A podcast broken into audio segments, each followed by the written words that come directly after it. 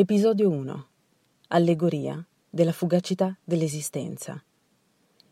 Tema centrale di quest'opera artistica è lo stretto legame tra la morte e la vita.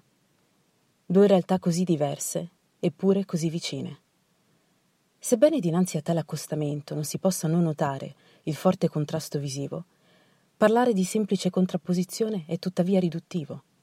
Occorre dunque il termine di parallelismo in quanto la linea che separa la vita dalla morte è talmente sottile che esse sono una cosa sola.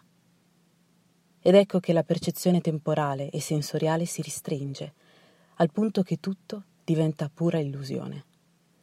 La morte invade potentemente l'intero spazio, uno spazio che è indefinito, nero, cupo, senza tempo, e al centro del quale vi è la donna, simbolo della vita, che però poco dà ascolto a ciò che la morte le sussurra, ma piuttosto preferisce abbandonarsi a chi la osserva, lo spettatore, altro protagonista assoluto.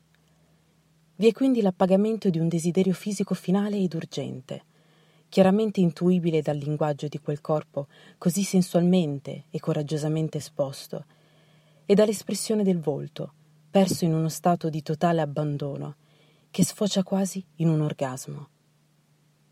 Tutto questo mentre gli occhi di chi la osserva percorrono ed esplorano le linee di quel corpo destinato ormai a deteriorarsi. Vi è dunque una fusione di sensi, ma anche una presa di consapevolezza e di riflessione su un concetto esistenzialistico importante, un ricatto della vita alla vita, l'inesauribile trascorrere del tempo. Grazie dell'ascolto.